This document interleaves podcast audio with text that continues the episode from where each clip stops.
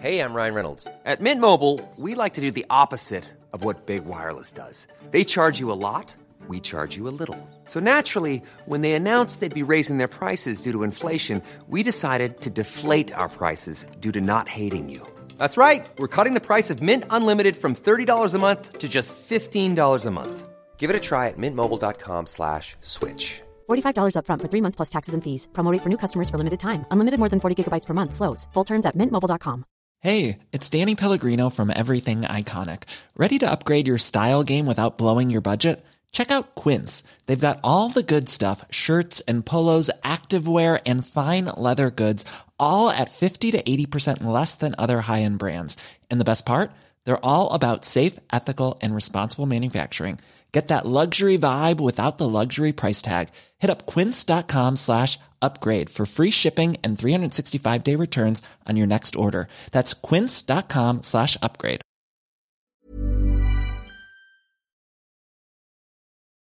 Hello, it's Manveen. This August, on Mondays and Fridays, we're listening back to some of the episodes from the past year that have stayed with us. In December, we spoke to the Sunday Times special correspondent Josh Glancy about the German prince who was involved in a plot to kill Hitler and about his grandson's ongoing battle to recover his family's ancestral castle and lands. It was the summer of 1944. The Second World War was staggering on, but as battles raged on all fronts, history was almost thrown off course. An attempt was made to assassinate Hitler by some of his most trusted senior officers. Until now, all historians have assumed, or, or, actually stated, that the assassination attempt was the idea only of a small group of Prussian military and aristocrats. But was that the whole story? Startling new evidence could force us to rewrite history. It was actually known as the SIS then, the Special Intelligence Service, which became MI6. They almost never declassify files. And what of the German aristocrats who tried to bring down the Nazi regime? Should their families still be punished for their part in the plot? We hear from a German prince seeking justice. The outside world is watching now, and they cannot any longer sweep us under the carpet. You're listening to Stories of Our Times from the Times and the Sunday Times. I'm Manveen Rana. Today, the Prussian prince, the MI6 spy, and the plot to kill Hitler.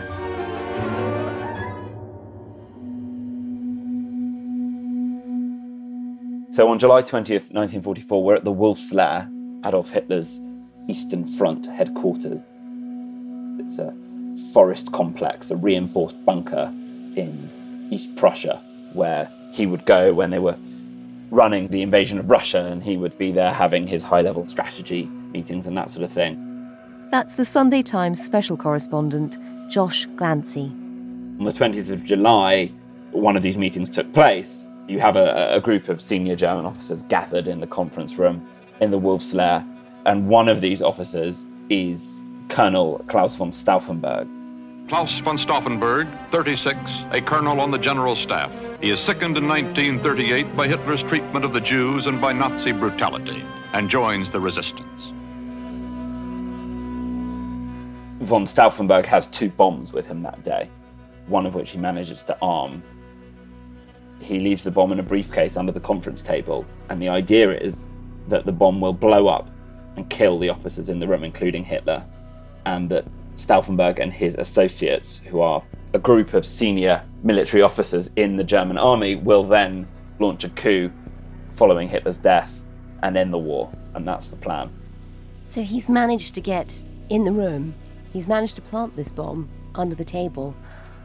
What happens next? Colonel Heinz Brandt, who was in the room, actually moves the briefcase behind the leg of the conference table. You can imagine this is probably a sort of thick, heavy conference table they're sitting around, not a, not a folding trestle.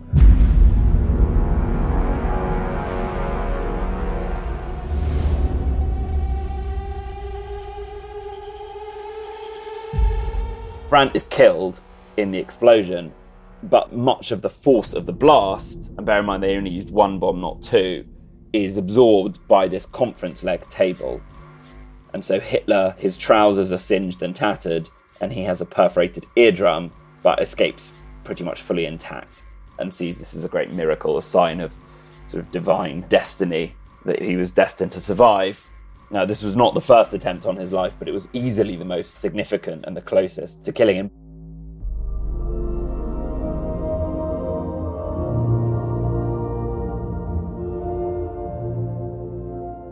I mean, they came so close. If they'd used the second bomb, that probably would have done it. What happened to that second bomb?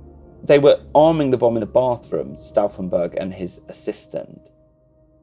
A guard knocked on the door to tell them that the meeting's starting, and they had to run off to the meeting and didn't have time to enable the second bomb. Presumably, when they heard it explode, they thought Hitler was dead. So Stauffenberg left the conference room with his assistant. They bluffed their way out of the Wolf's Lair complex and made a run for it. And yes, Stauffenberg thought they'd done it. In fact, he phoned some of his conspirators to say, it's done. He's dead. And then they started hearing other information that actually he wasn't dead. And it, it was total confusion reigned. And it wasn't clear for a while what had happened. Radio Berlin issues a communique. There had been an attack on the Fuhrer's life, but Hitler is alive and will speak on the radio shortly. And what happened to them when this plot failed? What happened to all of the plotters? Well, you can imagine Hitler wasn't delighted uh, No. this attempt on his life and how close it had got. The Gestapo went on a terrifying rampage, frankly. They arrested 7,000 people, they executed nearly 5,000 people. Wow. The time was shortly after 11 p.m., July 20th, 1944. An Army firing squad, in the lights of a car shining on the four men, did the job. 5,000 more were to die before the bloodbath was over. some of whom had nothing to do with the plot. Basically, anyone who was found to be connected to it was tortured, interrogated, executed. It was, yeah, it was a really vile bloodbath, frankly. Stauffenberg's last cry on that night Long live our blessed Germany. Stauffenberg may have planted the bomb, but behind him was a network of plotters, anti Hitler aristocrats, one of whom was Prince Friedrich zu Solms-Baruth, and he's from the very old Prussian landowning family. They have huge estates in Brandenburg, Silesia. He wasn't involved in the actual assassination attempt. What he was was a very large landowner, and he happened to own an estate very close to the German army headquarters in East Prussia. The plotters, under the cover of going for a jolly horse ride on this estate, would turn up there and use the castle uh, and the estate to plan in private, to talk in private. So he was basically a host, a facilitator, if you like, for the plotters. After the plot failed, the Gestapo soon came knocking at his door. He was waiting for them with a pistol, but they, they managed to subdue the old prince and took him to uh, the Gestapo house prison in Berlin, which was a terrible place, frankly. And he was there for nine months and tortured, but not killed. Interestingly, he wasn't executed. That's interesting. How did he manage to escape death? Heinrich Himmler, who was head of the SS and effectively number two in the Nazi party, wanted to build up a personal fortune, personal fiefdom. He hoped one day maybe to succeed Hitler. Himmler basically wanted to take this huge, rich estate for himself. So rather than put this man on trial and have him executed, because then obviously the land would then revert to the Nazi government, Himmler basically confiscated it through the Gestapo uh, effectively to try and take it for himself. So, having been tortured, the old prince was then basically just exiled and ended up in Namibia on a tiny little sheep farm. And it was all a long way from his grand Prussian estate. Well, that raises another really interesting question, which is with these Prussian officers, do we know what they hoped to achieve with Hitler's assassination? Were they anti the Nazi regime or were they just anti Hitler? Would they have replaced him with an equally far right government? They had a whole plan to end the war. They wanted to kill Goering and Himmler, Hitler's chief lieutenants, as well. And they wanted to basically launch a coup to overthrow the entire Nazi government. And they would end the war and basically try and wipe Nazism out entirely. They felt that it had become a stain on on Germany, uh, and they wanted it to end.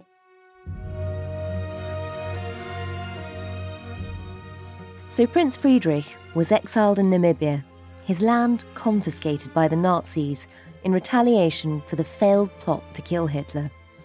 But that's not where the story ends, because now his grandson, Prince Frederick V, wants the land back. My name is Frederick, and I'm a farmer's son. I come from a long line of timber farmers. We've been in the town and around the town of Baruth in Germany for at least 500 years already until my grandfather had his properties confiscated by Heinrich Himmler and was banished from, from his home and his ancestral lands.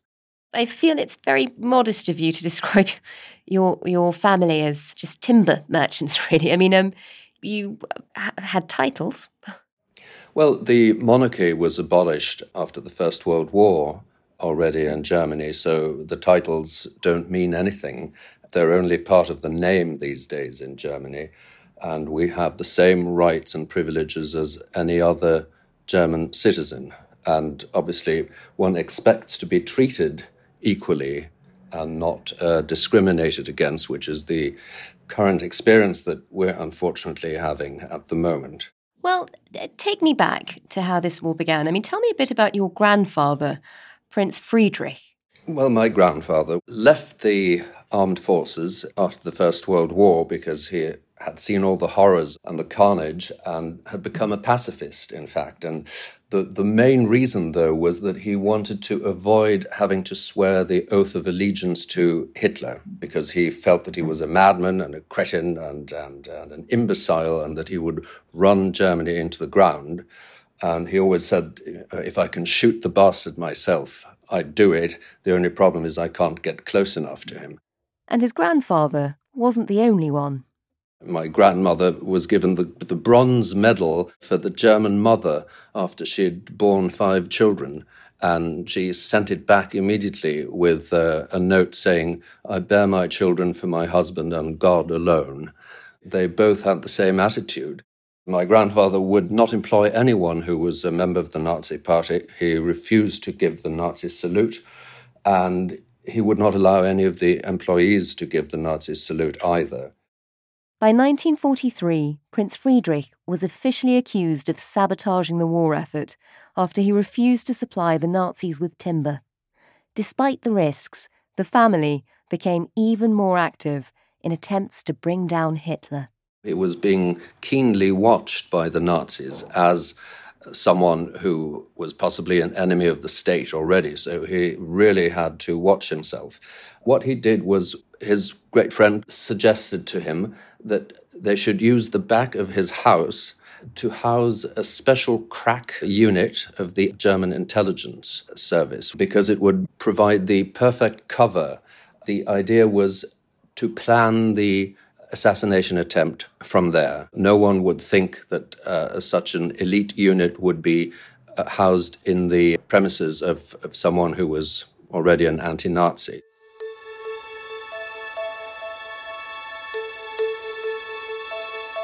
Just talk us through sort of the cast list here. Who are the people working around this HQ? Who were the, who are the plotters? They were Field Marshal Erwin von Witzleben, they were General von Hase, they were General Ludwig von Beck.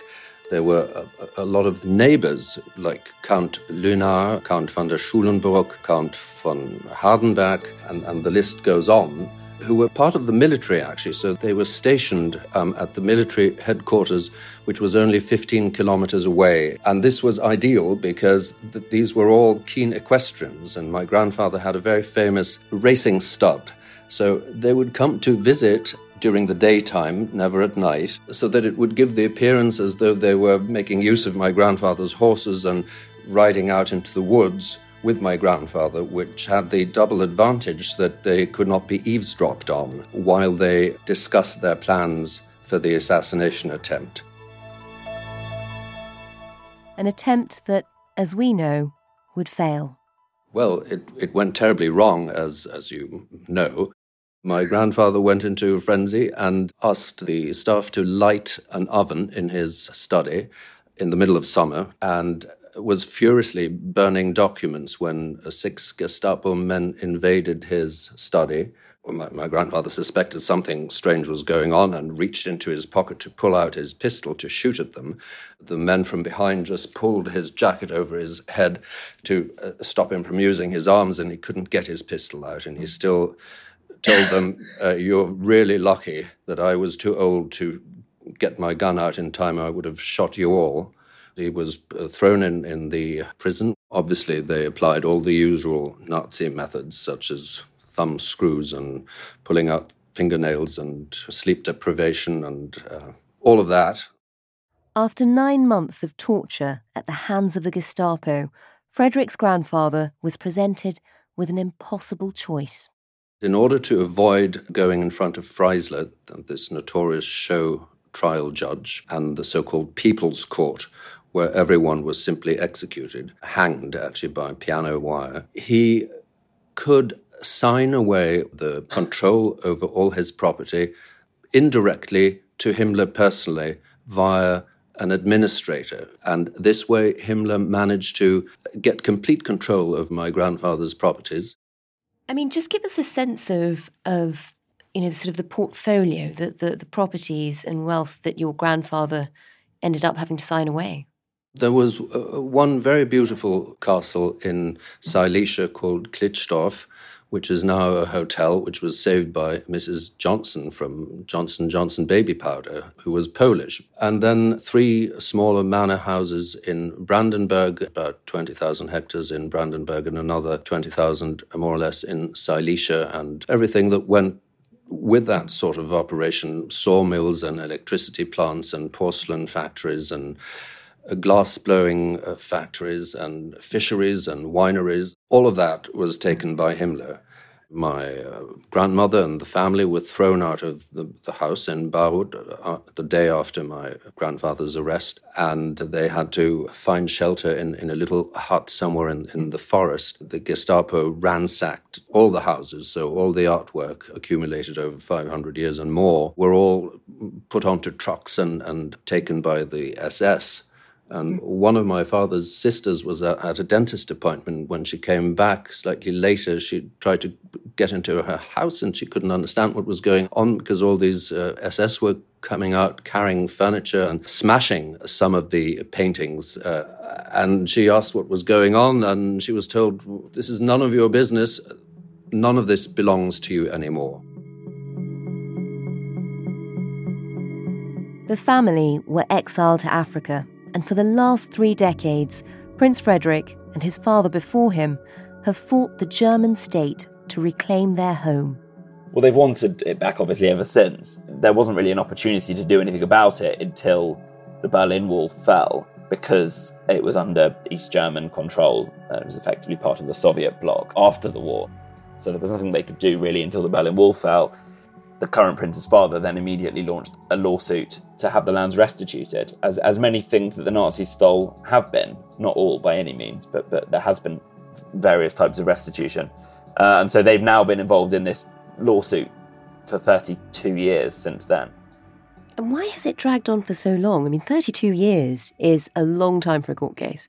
There's all sorts of legal complications. The, the German government claimed that, that the deeds were changed under East German land reform, whereas the prince and his family say, actually, no, the Nazis destroyed the deeds because they were stealing the land. There's been various iterations of the lawsuit. It's been in the federal court, it's been in local courts. They've had some successes, small successes along the way. They were able to buy back some of the castle, which has subsequently been the subject of an arson attack.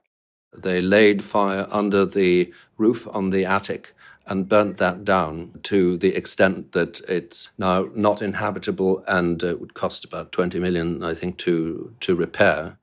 But the bulk of the estate in Brandenburg, which I think is about 14,000 hectares, remains in the hands of the government. I mean, governments don't like giving back large, expensive portions of land. Clearly, there is a sort of somewhat convoluted paper trail to all of this. And so they haven't been able to gain restitution. The case is ongoing. Later this week, a German court will be presented with fresh evidence, which is significant not just for Prince Frederick's case, but for our understanding of history. coming up. Could MI6 have been involved in the plot to kill Hitler? But first, I'm Matt Lawton, and I'm the chief sports correspondent at The Times. As sports journalists, it's important that we look beyond what we're seeing on the pitch, look beyond the action, and hold those in power to account. It's essential that we scrutinise, we ask tough questions, we investigate areas where we may believe there's corruption. We can only ask those questions, we can only pursue those kind of stories thanks to the subscribers at The Times and The Sunday Times.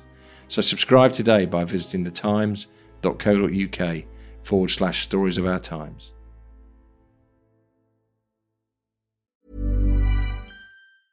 It's that time of the year. Your vacation is coming up. You can already hear the beach waves, feel the warm breeze, relax, and think about work. You really, really want it all to work out while you're away. Monday.com gives you and the team that peace of mind. When all work is on one platform and everyone's in sync, things just flow wherever you are. Tap the banner to go to Monday.com. Ryan Reynolds here from Mint Mobile. With the price of just about everything going up during inflation, we thought we'd bring our prices down. So to help us, we brought in a reverse auctioneer, which is apparently a thing. Mint Mobile unlimited premium wireless. Ready to get 30, 30, bit to get 30, bit to get 20, 20, 20, bit to get 20, 20, bit to get 15, 15, 15, 15 just 15 bucks a month. So, Give it a try at mintmobile.com slash switch. $45 upfront for three months plus taxes and fees. Promo rate for new customers for limited time. Unlimited more than 40 gigabytes per month. Slows. Full terms at mintmobile.com.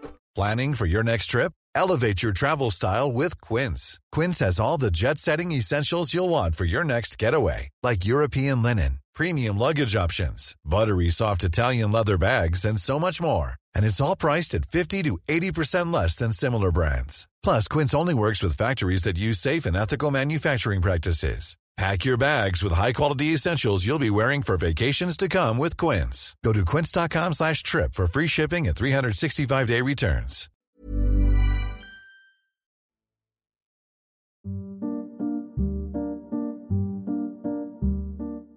Prince Friedrich had been part of a plot to assassinate Hitler.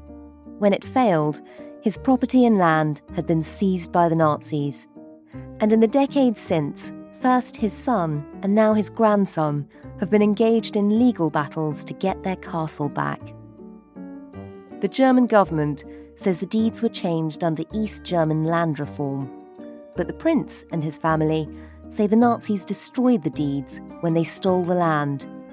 And now, there is a new case coming in front of the court, which is how this sort of came into the news again. And the prince is convinced that they have a new document which they've done chemical analysis of, which shows that the the Nazis did destroy the deeds and will prove once and for all their case and they'll get their land back. But they have been disappointed before, so we'll have to see what happens there. this was, as you say, one of the most significant plots to kill Hitler. It came closest to doing it. And now, 77 years later, we've just found out a, an astonishing part of the story that we had no idea of before. What, what have you What have you learned? As part of the research for this case, the prince wanted to prove that his grandfather was involved in the plot. We know that the case is proven definitively, and we know that we have the truth on our side. We know what actually happened, and we can prove it. And so they did all this research into the plotters, and uh, a historian called Nigel West, that's his pen name, he used to be a Tory MP called Rupert Allason, discovered this remarkable file on one of the plotters, a guy called Otto John, pronounced Otto Jun. And Otto Jun was a lawyer for Lufthansa. That was his day job. He got away to Spain and then Portugal after the failure of the plot. And British intelligence picked him up there and brought him back to Britain. And for a long time, it was thought that he was just a, a high level defector and that, that, you know, he managed to sort of wangle his way over to Britain and he then worked for the British intelligence services in Britain. But in the course of researching this case, what Nigel West has found is Otto John's recently declassified MI5 file, which shows that actually he was an MI6 spy. It was actually known as the SIS then, the Special Intelligence Service, which became MI6. There's a note in his file from the eminent legal scholar and intelligence officer Herbert Hart. And Herbert Hart says in this note this man was an SIS spy for two years before the July plot. This is significant because Otto Jons wasn't just a lawyer for Lufthansa, He was also a high level German intelligence officer, and for two years before the plot to kill Hitler, he was secretly reporting to MI6. Nigel West provided us the direct link between Otto John, who was the most important British SIS agent in the whole thing, and Colonel Hansen in the back of my grandfather's house with nobody in between. Colonel Hansen, another plotter, was the head of the German military intelligence, the Abwehr. He was technically working for the Nazis, but we now know he was also secretly spying for British intelligence. The link was that Colonel Hansen was the direct uh, superior of Otto John, the British SIS agent. Otto John had to answer to Colonel mm. Hansen. Colonel Hansen was a, a, double agent, just as Otto John was. So they were able to run sort of a, a shadow intelligence. That's exactly. That's what double agents do. Ex- exactly that. You put it very well. A, a complete shadow operation. The interesting part of this also is that they ran another line of disinformation back to the Germans via Bletchley Park by providing the Germans with, again via Colonel Hansen, who would then pass this information back to the Germans as though he had deciphered or, or caught this information from the British. So Colonel Hansen wasn't just passing on German secrets to the British, he was also deliberately feeding false information to the Germans, including giving them the wrong time and date for the D Day landings. So all of this was happening out of the back of my grandfather's house, and the um, German judges are still saying, well, it might just be a sheer coincidence that your grandfather was arrested the morning after the failed attempt. We can't be sure if the two double agents would have told their British handlers about their secret plot to assassinate Hitler but we do know that Otto Jons was in regular contact with the British Secret Service during this period. He met with British intelligence handlers in Spain and Portugal 12 times in the two years before the plot. Now, it's long been thought that British intelligence didn't really know that much about the plot. They had a sense that there was a group of uh, elite German military officers who were plotting against Hitler, but they didn't necessarily know any details when, where, precisely. And after the war, Churchill actually described it as an intelligence failure. He said that he hadn't been given sufficient intelligence and that, that, that they hadn't been on top of this. Until now, all historians have assumed or, or, actually stated that the assassination attempt was the idea only of a small group of Prussian military and aristocrats. And this makes it look all very different. We don't know exactly mm. what information was passed to who and when. But we do know that they had this guy who they were talking to regularly, who was very well connected to the plot. His brother was executed as part of the plot. He was intimately connected to some of the central figures in it. Yeah, MI6 had a man inside. It's a fascinating uh, avenue of, of discovery. We clearly don't know whether in all of these 12 meetings they'd been told about the plot. Is there any hint that they might not only have been told about it, they might have been complicit? we can expect that if there was a major involvement, there probably would have been some sort of paper trail that would have turned up by now. So it's more likely that they were informed but not necessarily involved. There was a lot of skepticism in British political leadership, so Churchill, Anthony Eden, and others, about getting involved with this sort of thing. They were worried it would upset the Russians, who were their allies. They were worried about whether they should tell the Americans or not they were quite wary of these Prussian aristocratic officers and whether they could be trusted, whether they were Nazis or not. The discovery about Otto John's MI5 file is, is happened almost as a, as a byproduct, really. And Nigel West is writing a big book about the, the Abwehr, German intelligence services, during the war. So he's sort of very much on this subject and has stumbled across this fascinating discovery almost in the process of his research. And with his discovery through this archived MI5 file, Will we ever know the extent of MI6's role in this, the extent of the SIS's role in this? I mean, do they do they ever declassify files? Will we ever be able to see Otto John's own file? They almost never declassify files. They are actually one of the rare intelligence services in the world that promises their sources that their details will never be declassified, and they tend to stick by that. unusually, compared to other intelligence services, you know, the CIA is always declassifying information. Uh, we are still very secretive about these things. I mean, it's odd that it's taken us 70 something years to find out that we might have had a role in this plot. There's one thing we know about the British establishment British intelligence services, they don't necessarily like to change their ways. People obviously were given various insurances. There is tradecraft to protect. So there is still a wealth of information we don't know and, and may never know about about what MI6 has been up to over the last 70 years.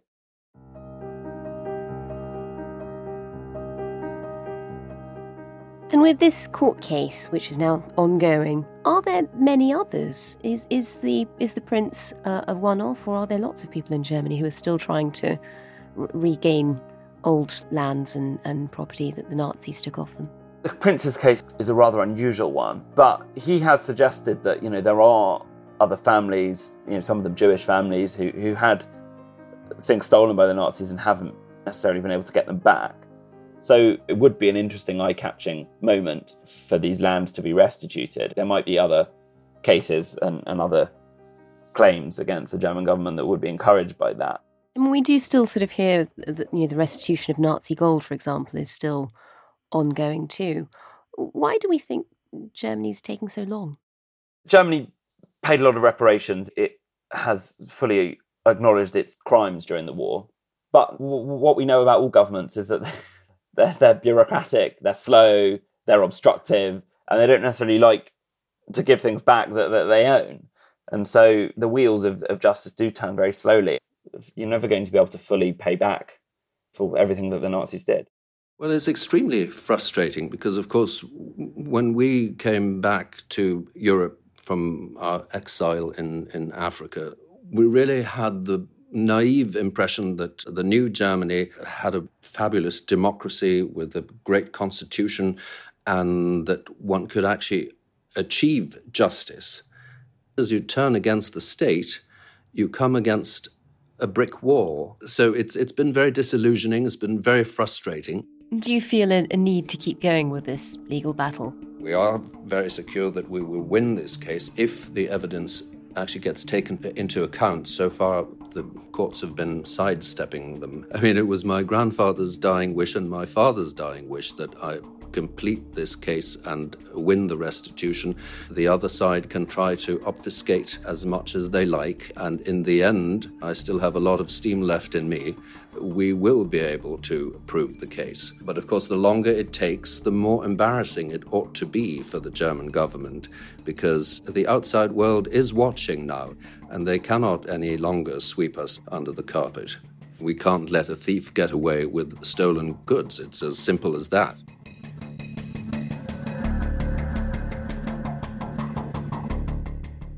The case in December was rejected by the court, but the prince is now going to the European Court of Human Rights on the basis of new evidence uncovered by the German government agency involved in the case. Evidence which might be able to prove once and for all who the lands belong to.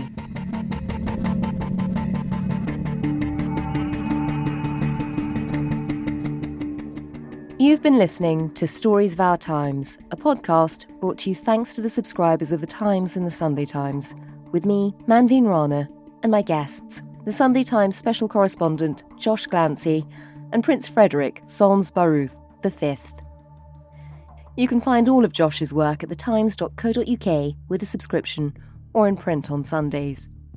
The producers today were Oliver Adamson and James Shield. The executive producer is Kate Ford and sound design was by David Crackles. If there's a story you'd like us to look into, if you have any ideas for future episodes, or if you have any thoughts on what you've just heard, do drop us a line to stories of our times at thetimes.co.uk. And if you enjoyed this episode, please do leave us a review. It'll help others to find it. Thanks for listening. See you tomorrow.